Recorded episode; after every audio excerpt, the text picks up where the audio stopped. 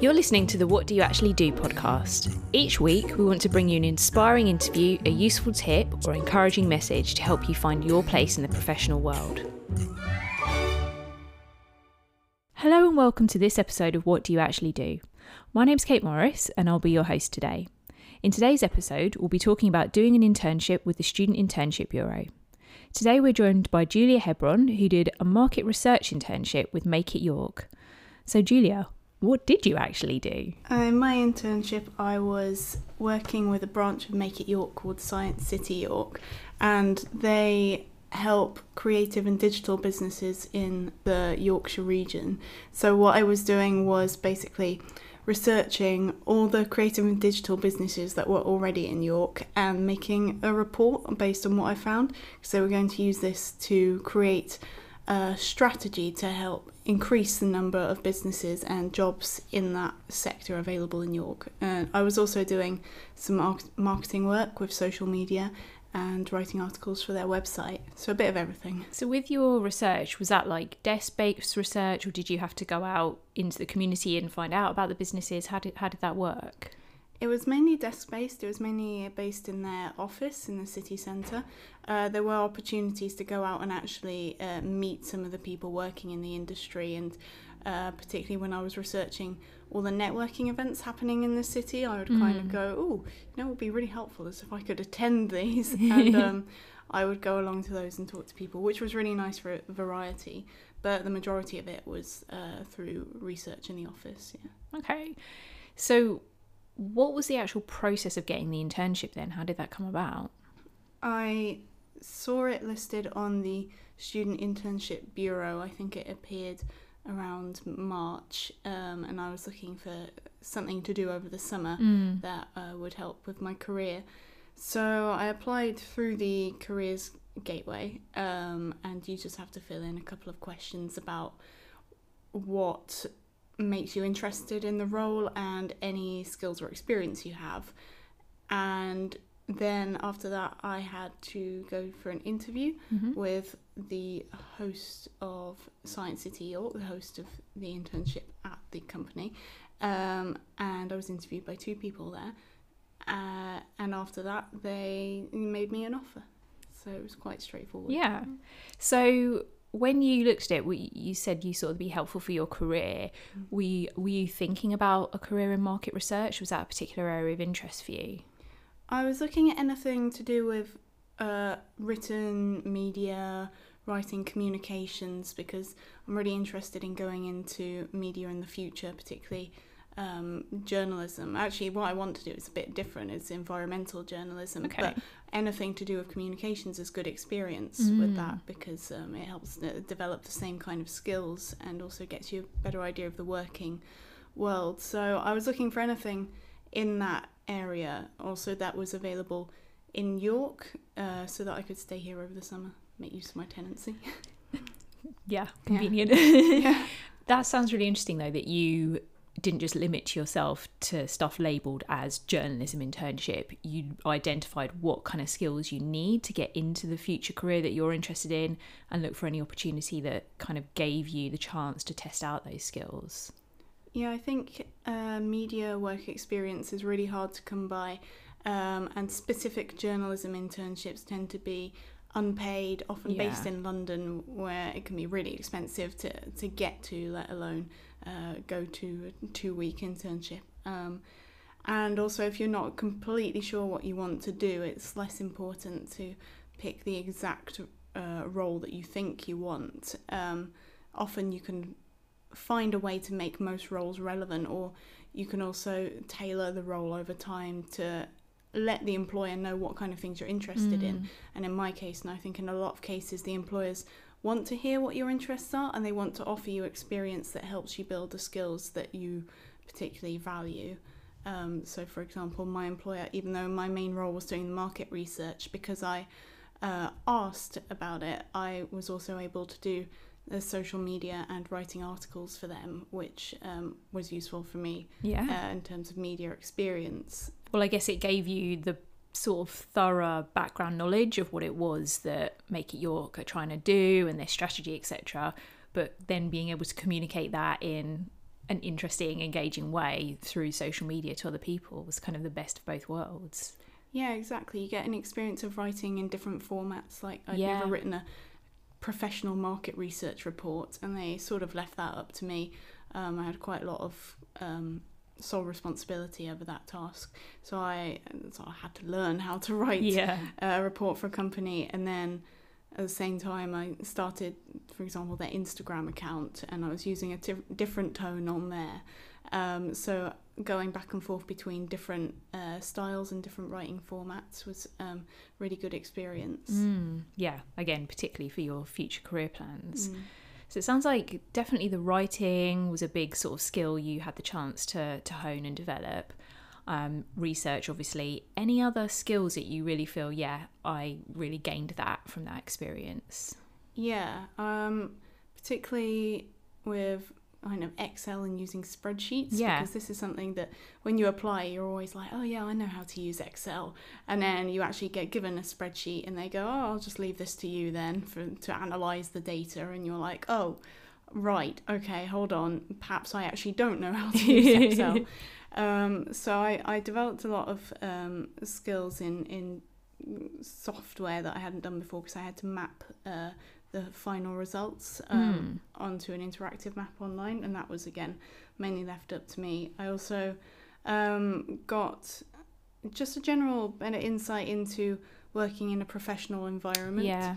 and um, learning to um, structure your day around a, a nine to five. That even if you don't intend to work nine to five in the future, it's um, really good idea uh, to get that experience and get a sense of how the majority of the working uh, population manage their life. Because the first couple of weeks, I came back at five and I was exhausted. I, Yeah. was like, I couldn't do anything for the rest of the day. But obviously, people do. They go out and they, Mm. they do things in the evening. So after a couple of weeks, I found that it wasn't uh, exhausting to work nine to five. I was used to the early starts, um, and I was used to focusing for a set number of hours in a day, Yeah. rather than you know uh, the very scattered work uh, patterns of a student. Yeah, it's a massive contrast, isn't it? And a big jump. And I guess, you know, you mentioned there that you sort of don't really intend to work nine to five in the future, but I'm guessing it's quite useful to make an informed choice about that, to have tried out what it's like being in that really structured environment, to just confirm that instinct that it's not really your thing. Yeah, definitely. I think I'm really um, value the fact that I have the experience of working nine to five. Um, because uh, then I feel like I do have a clearer idea of whether it's the right working style for me. Mm. Because if you've never tried it and then you say, "Oh, I don't think I want to work a nine to five, it does sound a bit like you're just saying that because it doesn't sound like fun. Um, Yeah. Understandable. loads of students do say that they're like, "Oh, I'm not really sure I want to do nine to five. Don't really want to work in an office." Yeah. like, "Well, have you ever tried it?" And they're like, "Well, no." Um, so I also realised, even though it wasn't for me the nine to five style, I could understand why a lot of people like it and why it Mm. works. Because it is structured. It does let you plan around the working day quite easily. You Mhm. can leave at five and not have to think about work until the next day, which is really Yeah. good for kind of switching switching off your your brain and that side of um, your life and um, it's also easier to plan things like holidays around it Mm. and uh, seeing how the rest of the staff did that and, and booked their weeks off and things like that I can see the appeal of 9 Yeah. to 5 What would you say was the sort of biggest challenge that you encountered during the experience? The biggest challenge was that the work I was doing were changed over the course of the internship.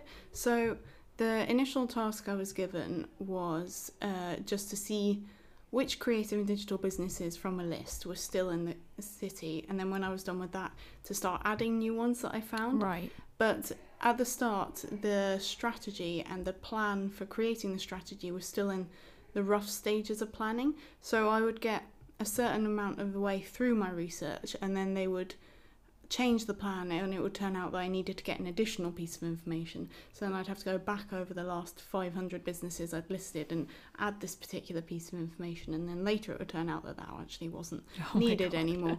and different people had different priorities from the information they wanted. So they were asking me to prioritize different things um, mm. in my research. And this was, I mean, pretty inevitable when they're still figuring out what they actually yeah. wanted to get. But it made it quite difficult um, to go off and do the work for sort of a week at a time, not knowing if at the end of the week they would go, Oh, and did you um, also register their postcode? And you would go, What? Sorry, what?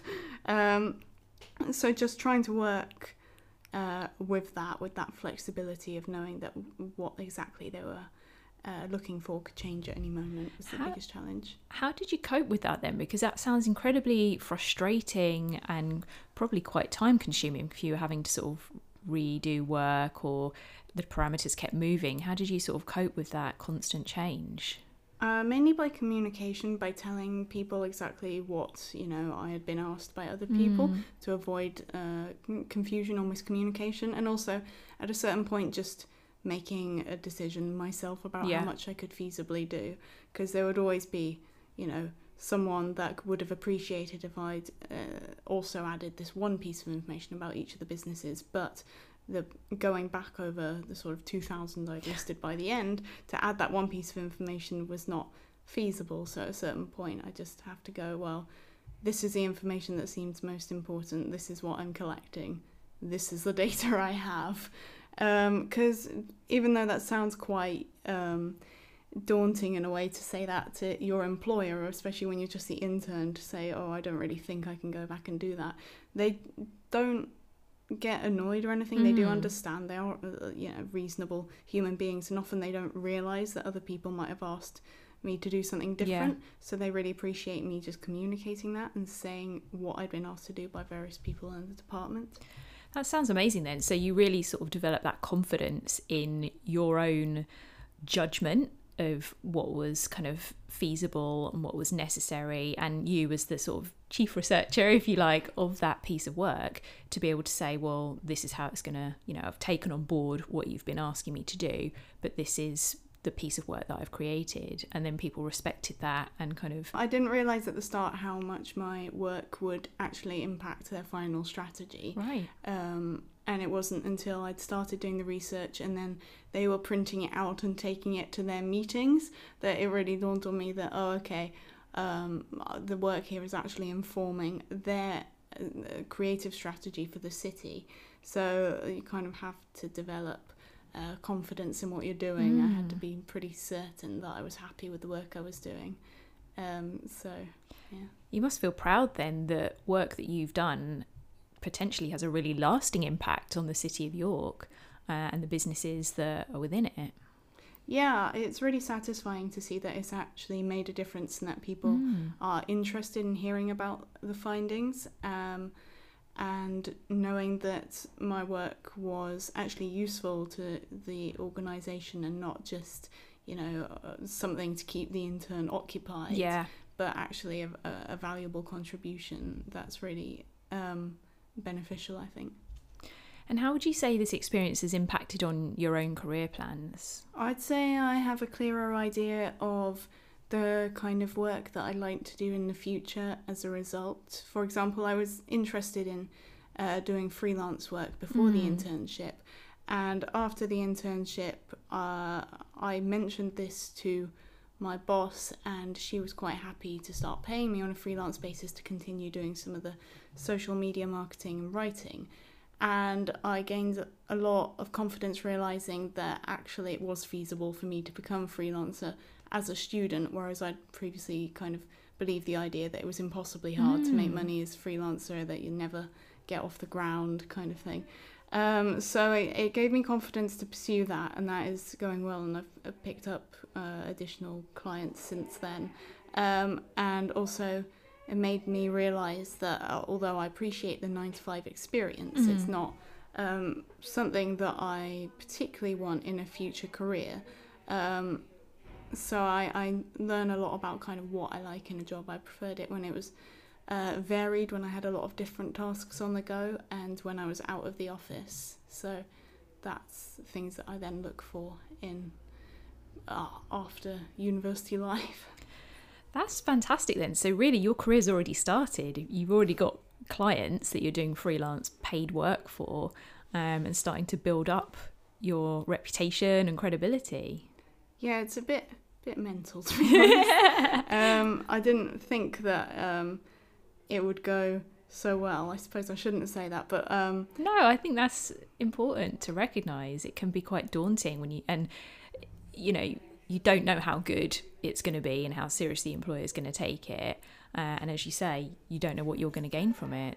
Yeah, definitely. Because I think often uh, I do this, and I think perhaps a lot of people do this. Is um, they have something that they want to do, like um, a career plan or something they'd like to just begin in, in whatever way, uh, but they're waiting for kind of the moment that they feel ready for it. Mm. I didn't feel like I really knew how to do freelancing. I just kind of put it on my LinkedIn. I am a freelancer um, before I'd even got any paid work. And I told my boss, oh, yeah, I'd like to do freelancing. I'll send you my rates. And at that moment, I had no idea what oh my God, amazing. rates. um, so I went home and I started Googling like freelance rates writing. Um, and it all worked out fine. So I think uh, I realised, or I, I have to repeatedly be reminded of, of this, that there is no moment that you'll feel ready to kind of start your career. And especially now in final year, where loads of people are really worried about not being ready for the working world, I don't think anyone ever feels ready. I think you just mm. kind of got to start and like you will make mistakes, but everyone does it's stepping stones, isn't it? It isn't necessarily saying, right, this is what I'm going to do for the rest of my life. It's a starting point that you then build on. Mm. Any other bits of advice for students who are thinking about doing some work experience? I would say to uh, start looking now, no matter what mm. point you are in at your degree, and don't worry if you can't find something that is exactly um, what you want to pursue in the future, especially if um, your chosen career is something quite hard to get into, like media, mm. um, or you're not sure what you want to do. Because chances are there's loads and loads of opportunities and things to try out, especially while you're at university.